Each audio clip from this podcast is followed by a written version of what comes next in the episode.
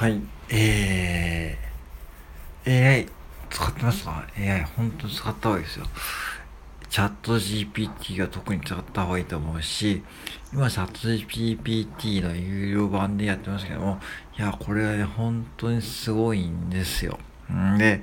あの、でね、えー、だけども、AI との付け方って結構最近、まあ、行政とかね、教育現場でもね、AI が登場すると、なんかね、こう思考能力が落ちるとか、想像力が落ちるとかね、学力が低下するとか言ってるけども、そんなことは全くないと思っていて、あのね、これ多分ね、メディアの人たちね、使ってないでしょ、多分。うん。で、僕いつも思うんだけども、こういうメディアの人たち多分使ってないんですよ、多分。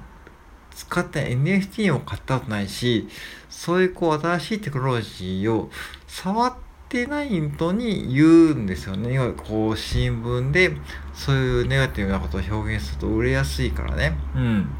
で、これ何が言ってかというと、AI をゼロベースで使うとそれはね、頭悪くなると思うけども、1ベース、要は自分がまず考えた上で補足的に使うといいんですよ。うん。っていうこと。だから、良き相棒ですよね。うん。で、そういうことをもっと書けばいいのに、なんかね、あたかもこう、頭頭が悪くなるとかね、そういう思考がね、止まるとか言ってるけども、それは AI に丸投げをしようとしてるからですよね。丸投げをしようとしていて、そういう思考で進んじゃってるから、どうも日本人の方々は、そういうこう丸投げ文化というかね、こう出来の悪い上司がね、えー、部下にも仕事を丸投げをするというですね、そういう悪しき文化が残っている感じがしますよね。うん。そんだけの話で、使いようですよね、要はね。だから、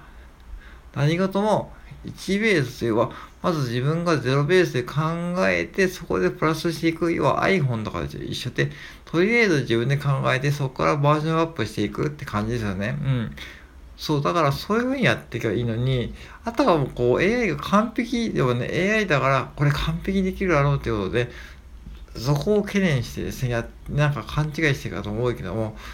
それは何でもできないです。まあね、ぶっちゃけね、はっきり言うと、チャット GPT で何でもできるって思ってる方はね、まず触った方がいいと思うよ。意外にできないことが多いんで。うん。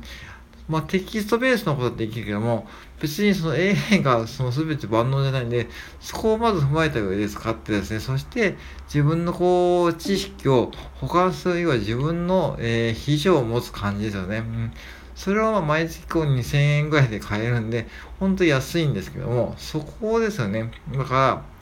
勘違いするなら、まずね、使ってみる。そして、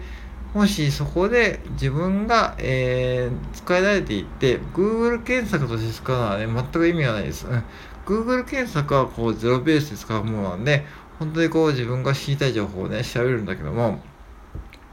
チャット GPT とはもうそれじゃなくて、ゼロベースじゃなくて1ベース、自分がまず考えて、そこから使うってことをね、まず覚えておくと、多分良き相棒となるんで、ぜひね、そこを踏まえて使ってみてください。うん。はい、以上です。